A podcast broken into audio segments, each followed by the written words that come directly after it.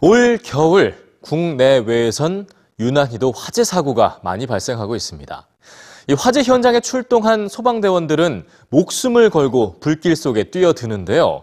최근 미국에선 화재 현장에서 희생된 한 소방대원을 위한 모금과 엄숙한 추모식이 열렸습니다. 세상을 떠난 소방대원뿐만 아니라 모든 소방대원들에게 전해진 감사와 존경. 뉴스취에서 전해드립니다.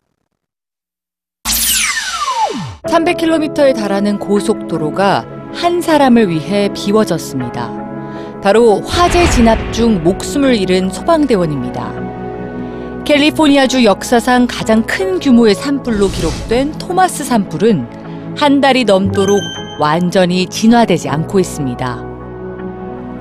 서울의 두 배가 넘는 면적이 불에 탔고 만 명이 넘는 소방관이 화재 진화에 안간힘을 쏟고 있는데요. 지난 14일에는 소방대원 한 명이 목숨을 잃었습니다.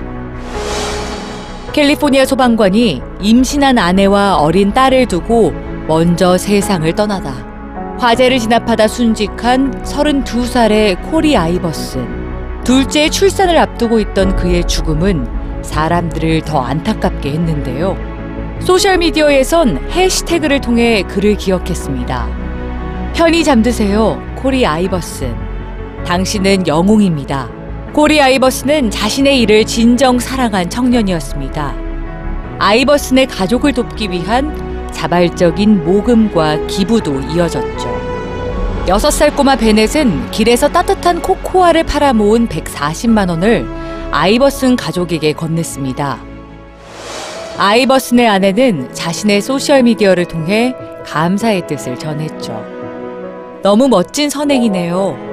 두 가족 모두에게 사랑이 가득하길. 너무 멋집니다. 아이는 정말 아름다운 영혼과 마음을 가졌어요.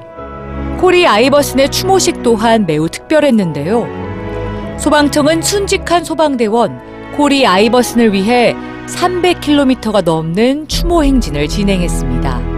300km의 추모 행진 동안 많은 이들이 함께했습니다. 고속도로 주변에는 항상 누군가가 묵념을 하고 있었습니다. 소방대원의 마지막 길을 위해 비워진 고속도로엔 사람들이 보낸 감사와 존경의 마음이 가득했습니다.